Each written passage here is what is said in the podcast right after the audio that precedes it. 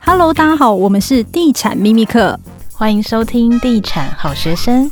Hello， 大家好，有没有觉得我们这一集声音比较慢一点呢？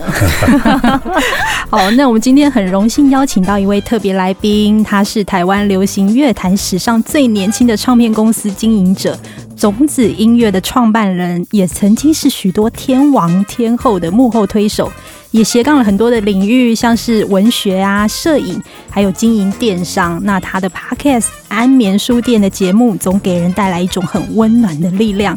让我们来欢迎田定峰。大家好，我是田定峰。峰哥声音好好听哦。我觉得峰哥真的给我们一个很正面的能量，因为我常看你的粉丝团，就是很多很正面的一些文字。对，那我们想要在聊买房之前，其实想要先问一下峰哥，你很早就投入这个创业这条路，应该有很多过程可以跟大家分享呢。嗯、对啊，因为我家里的小时候比较贫穷嘛，然后那个时候我记得我念书是要自己赚钱缴学费，我才有办法念书。那所以在这样一个家庭长大，我会觉得金钱对我来讲是很重要的。那怎么去翻转自己的命运这件事情，是我在国小四年级有一天，我的老师跟我说，如果你要翻转你的命运，就是你得把书念好。因为在这个之前我是不爱念书的，而且会喜欢逃学。然后那老师跟我讲那句话，我才开始去领悟这个道理。那后来我的父母就离婚了，那我就更深切去感受到说呃，一个妈妈要带两个孩子，养两个孩子的那个辛苦。所以那个时候呢，我就自己会去做生意。小学四年级吧，小学四年级，对对对，怎么做生意啊？我就我就会去批一个东西，然后就跑到西门町红楼剧院那边就放下去，然后就在那边开始叫卖。四年级耶，四年级有一种小小的那种金属的一种烟斗。然后呢，大家看小孩子在那边卖东西都觉得很可怜，对不对？然后就都买了。你知道最近有一个电视剧，前一阵子那个在讲中华商场哦，天桥下的魔术师。对，天桥下的魔术师，我特别有感，因为那个孩子就是那么小的时候，他不是在天桥上也卖东西嘛。嗯，其实我那个时候就是那么小的时候在卖东西，所以我很有感触。那后来呢，到念高中的时候，因为就没有钱让你去念普通高中嘛，后来我就去念了高职。大安高工，那我念大安高工的时候，我就有三个月在工厂工作，然后三个月在学校念书。那在工厂工作，我记得那个时候一个月可以赚三千块，可是就是哦，就是你你每天都是油污，整个全身都是油污。那时候我就很认真在思考一件事情是：我除了赚钱，我是不是还要来翻转自己的命运？那如果不做黑手，那我要做什么？我开始在思考这个问题。那我就在想说，对啊，我喜欢音乐。我可能以后去做音乐，然后我的妈妈跟我说：“你不要傻了，你就好好的去做欧秋就好。”那我的同学觉得我脑袋有问题，怎么可能？他觉得你都不认命。可是我那时候在想说，为什么我要认命呢？因为我看我的那个学长，他就是认命啊。可他在工厂工作，他把手放到那个切切铁片的机器的时候，不小心那个按钮按下去，整个手就断了。哦，对，那这个就是认命的结果啊。为什么我要认命？所以我那个时候就觉得很反叛，我就是我就是不认命。那我妈妈那时候还跟我讲说：“好啊，那你不认命就自己搬出去，你自己养活你自己。”我说好。我那时候很倔强，那时候大概十六岁吧，我就搬出来，我就一路到现在，我都住在外面，没有没有住在家里。那到了十九岁的时候，高职毕业还没有还没有当兵。那那两年呢，我就开始什么工作我都去试，可是坦白说，你能做的工作很有限，因为你学历不高嘛，你又在等当兵，所以呢，可能就去餐厅啊当 waiter， 去三温暖折毛巾，就什么事情都去做一点做一点，然后就赚一点钱赚一点钱。后来有一天我在报纸看到一个小广告，那个小广告写的是某某杂志社在征一个记者，哎，我就异想天开，然后就跑去那个杂志社敲门，说我想要来应征这个记者。那个老板那个社长就莫名其妙，一个十八岁的小孩要应征什么记者？然后跟他说：“哎、欸，我也写很多东西，你可以看一下好不好？”我那个时候写的叫做现在来讲叫乐评，可那个时候其实我也不懂，我只是把我听每一张专辑的感觉都把它写下来，我就给那个老板看。那老板一看，哎呦，你这小孩子还真的会写东西耶，他就有点出乎他的意料。但是呢，他也不会因为这样就用我啊，他就说。好啦，那这样子好了，你你去写一篇采访稿，我看你能不能写东西。他给我一个很大的任务，就那个时候他要去采访当时的天后陈淑桦。哇，淑桦姐很难吧？嗯，对啊。可是我达成了这个任务，哇塞！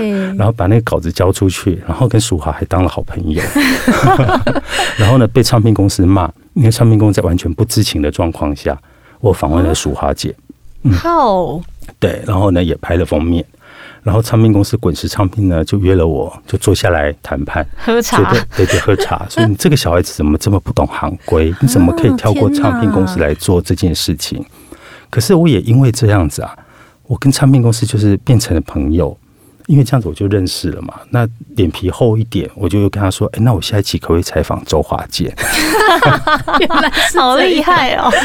对，然后呢，他也愣在那边，他想说：“啊，好吧，笨牛再来，他也很难看。”所以他就让我采访了华健，后来就每一期的杂志都有不同的歌手了，然后等于是我跟唱片公司都很熟。等到我退伍回来，我就进了唱片业。嗯，就是我觉得梦想是这样子，你不可能一步到达。有时候你想说，哎、欸，这个事情好像离我很远，你会觉得它遥不可及，你觉得它根本不可能到。那我们为什么不转弯呢？我们转一个弯、两个弯、三个弯，也许我们就到了、啊。对啊，所以我觉得梦想其实要到达你要去的地方，你是需要转弯的。嗯，那我们知道，其实唱片业在把数位化之后，其实有一阵子蛮低迷。你可以聊一下那时候到创业这这段时间的一个过程。那个时候，尤其是千禧年的时候，千禧年就是数位音乐呢突然发展起来。那可是那个时候还没有平台，那个时候大家都是大学生嘛，在烧烧 C D， 就网络去抓那个 M P 三， 然后去烧 C D 的年代。那个时候我已经做了种子音乐了，然后本来之前都赚蛮多钱的。对，就是每一张唱片都可以卖个五十万、六十万，甚至以前的销量五六十万。呃，我我做的第种子的第一张唱片是张信哲的《宽容》，卖了一百多万，一百多万呢、欸，一百多万张。然后他变成一个亚洲歌手，所以我光一张专辑，我在整个的亚洲，我的获利大概就五六千万了。哇塞，在在当时，对，所以呢，你知道那个那个年代，你赚钱很快，可是你花钱也很快。为什么？因为你要花很多的钱去打造一个歌手，要去做行销，你要花很多的钱去呃做很多跟歌手之外的人去打交道。那个时候就是大家印象中的所谓的娱乐圈，所以你要花很多的钱在那种呃人来人往。那是我们的家里这样，我我家就是红酒、鲍鱼、鱼翅宴，我每天漱口吗？就是每天就很多人来，然后就是要来家里吃饭喝酒，喝完酒就打麻将。那你你去想看看，那时候我才二十多岁哦，我才二十七八岁，可是我就是在那种纸醉金迷的那个时候，在那个年代，那突然遇到了那个 M P 三 下载，你不知道该怎么办，你就把过去赚的钱全部又赔掉了，全部赔掉，赔掉之外呢还负债，所以那个是一个很很打击、呃、很痛苦。那个是我在我三十二岁的时候。很就是你想看你的人生冲到了巅峰，那你觉得说，哎、欸，我只要努力我就应该得到这些啊。可是你突然一夕之间你掉到谷底，你把你过去全部说哈一次都没了，那个心情的那个对比其实是更大的。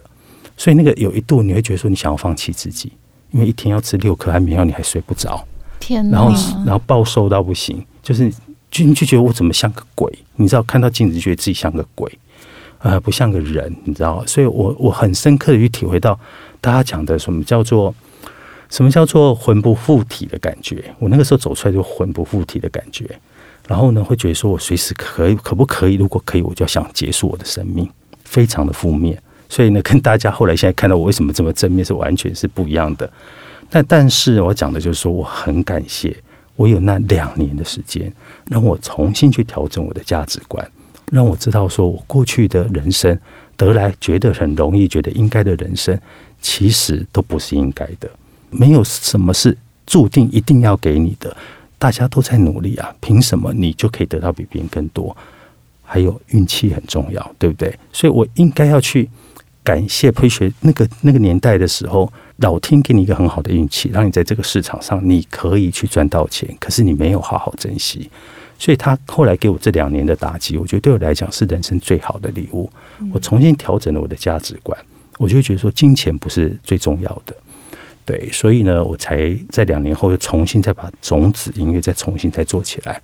那时候我就跟自己讲，如果有一天我要离开这个产业，那我一定要在最我最好的时候离开，我不要像现在这么狼狈离开。所以呢，我后来的十年啊、呃，到最后我把种子卖掉，去开始去拍照。我公司有二十三位歌手，所以那个时候是创造了一个更大的版图。真的很厉害耶、嗯！那你可不可以跟大家分享一下，就是在你那么低潮的时候，是什么帮你转念，让你又重新站了起来？我觉得我的妈妈占了一个很重要的因素。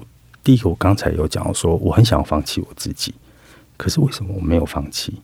我曾经有一次蹲在我路上痛哭，你知道，就觉得说啊，我怎么办？我身上没有钱，我连吃饭都没有了，那我还被朋友骗。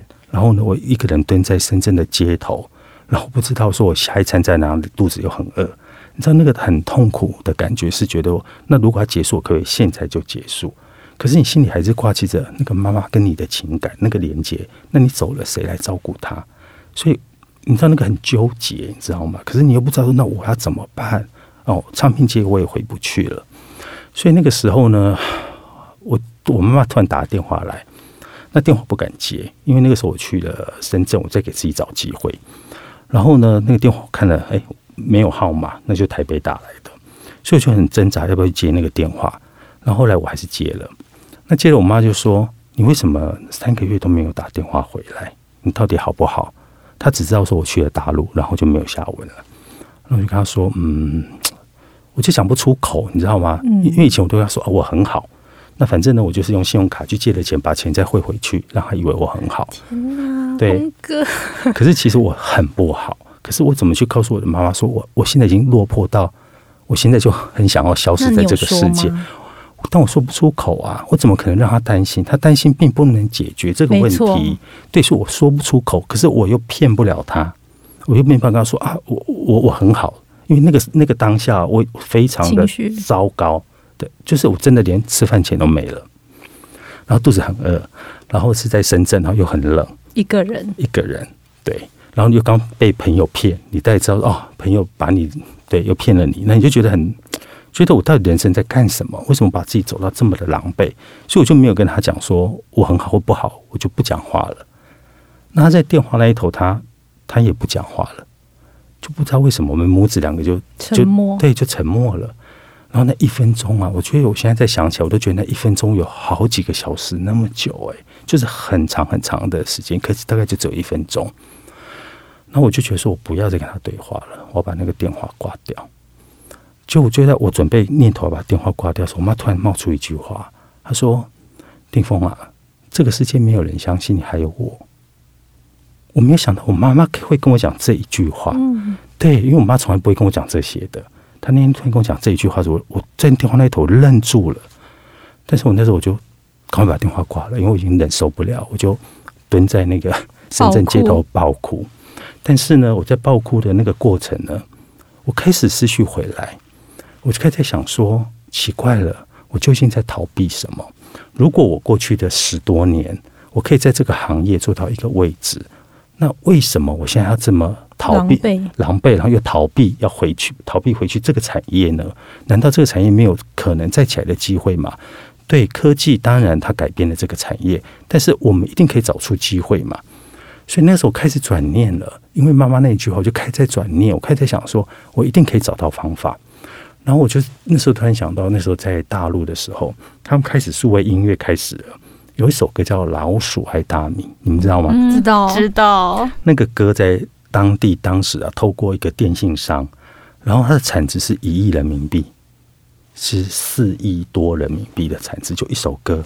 然后我就开始想说，哎，对呀、啊，那我们如果转个念，我们不要只是用靠 C D 来赚钱，那我们有没有可能去推广数位音乐这件事情？这是第一个。第二个，我们的地区也不要局限只在台湾，我们可以在整个的亚洲华人的地区。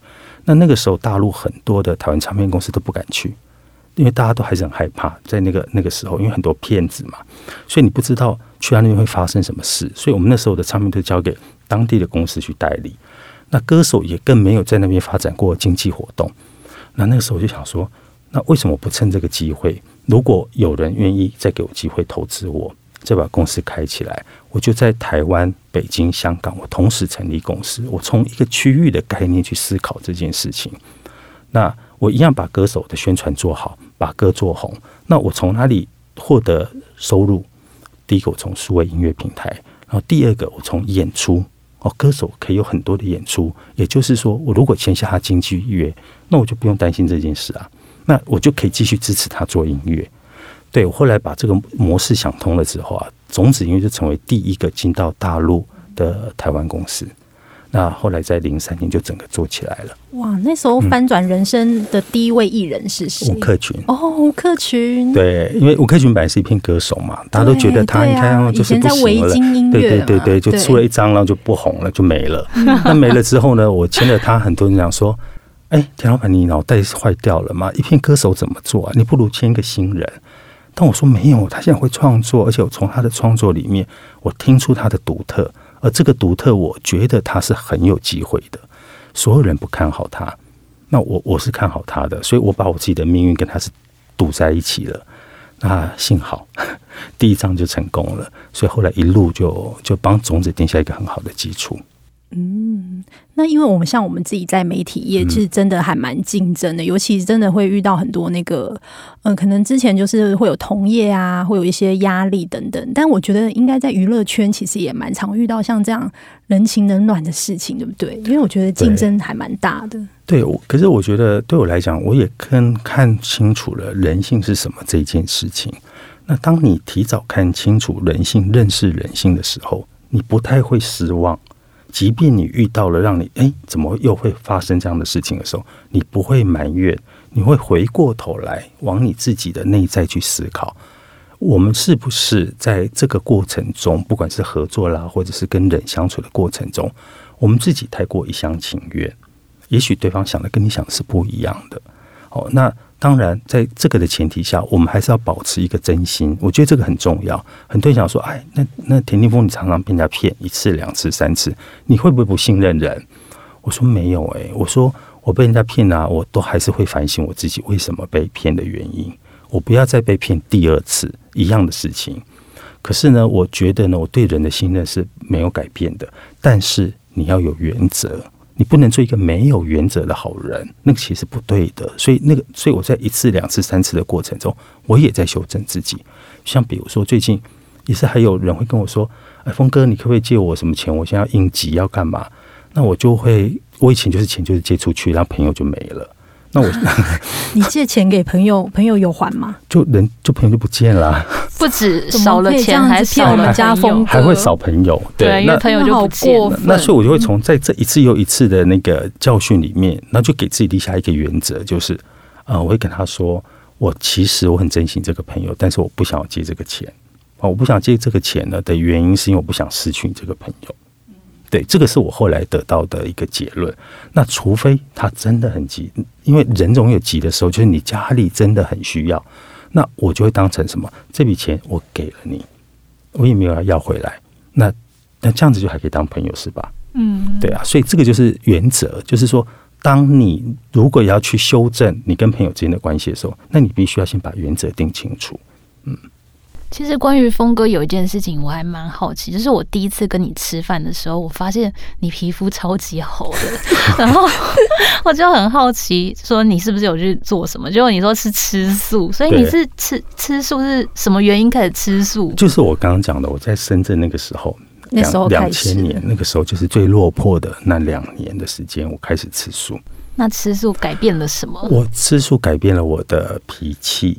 我以前脾气非常不好、啊、看不出来，完全看不出暖男呢、欸。没有，我以前脾气真的不好，是怎么样？曾经有怎么样？欸、因为你想看一看，我二十六岁我就成立公司，我公司有四五十个人在台湾，嗯，那我下面的年纪都比我大，可能经验都比我丰富，那我怎么样去领导他们？每一个人都很有个性啊，你知道做唱片的，每个人都觉得自己很厉害这样子。嗯、然后呢，就是可能上班。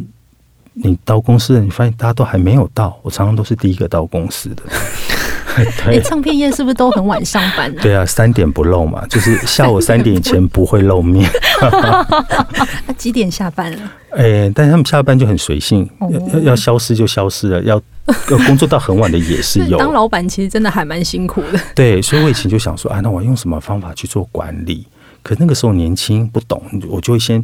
先应用一个比较硬性的方式，比如说开会的时候，那我是很准时的人，比如说十一点开会，然后十一点零五分还没有出现，那大家在等，然后等他来的时候，我其实很凶的，我跟他说你出去，你不要进来，嗯，所以那个时候他会觉得我是那种魔鬼老板，很可怕。那艺人也很怕你啊？艺人其实也很怕我，艺人其实很怕，因为我以前有个，我以前呃。在那个年代的时候，最手上最厉害的歌手叫张信哲嘛，因为每一张专辑都卖非常好。然后呢，因为阿哲有一个喜欢吃糖，他很喜欢吃甜的东西。可是呢，你知道他吃糖就变胖。那那基本上你是歌手，你还是有个偶像的特质啊。所以你在拍封面什么，你要注意你自己的样子，对不对？嗯、那有一次那时候我们在做那个《别怕我伤心》那一张，那很有意思是。呃，我的企划拿回那一天拍的封面的照片来给我看的时候，我吓一跳，我说那个脸为什么那么肿？对，以前不能美图秀秀，以前不能嘛，以前没有修图这个事啊，以前都是 slide 这样拍的、啊。然后我一看起来说，哦，怎么会变这样子？我把那一堆啊，那一堆片子我就丢到那个企划的桌上，我很用力丢下去。我跟他讲说，你现在不把歌手给我弄好，不给他，他不收下来，我们就不要发片。压力好大对对对，所以我以前其实很凶那这样后来他不是压力很大艺人对，所以呢他后来他就嗯对他 就, 他, 就他就一定听到说老板生气了，然后因为我太胖了，所以他自己就就会节制嘛因为你要当艺人其实真的是要付出代价的啦，艺人都一个比一个瘦啊。对，所以你们现在常常在天上看到啊、哦、那时候我做温岚的那个热浪傻瓜，那时候很红嘛、嗯、那时候有人跟我讲说哎、欸你们温岚为什么那个那么大一只？你要不要叫他瘦一点？那么大一只，他哪会？那很瘦哎、欸。因为大家在电视上看到他变会变很快很大一只，像 Beyonce。可是可是其实可是其实没有，他本人很娇小的。他他是娇，他不是很高吗？没，他不高，他是很娇小，非常娇，欸、他整个都很娇小。所以你知道当艺人有多辛苦？对，就是你不知道哪一种人到了那个镜头面就变这么大一个。对哇，那这一集真的很棒耶，因为听到很多峰哥的故事也很励志。好，那我们下一集来聊峰哥的买房经验，那我们下一集再见哦，拜拜。拜拜。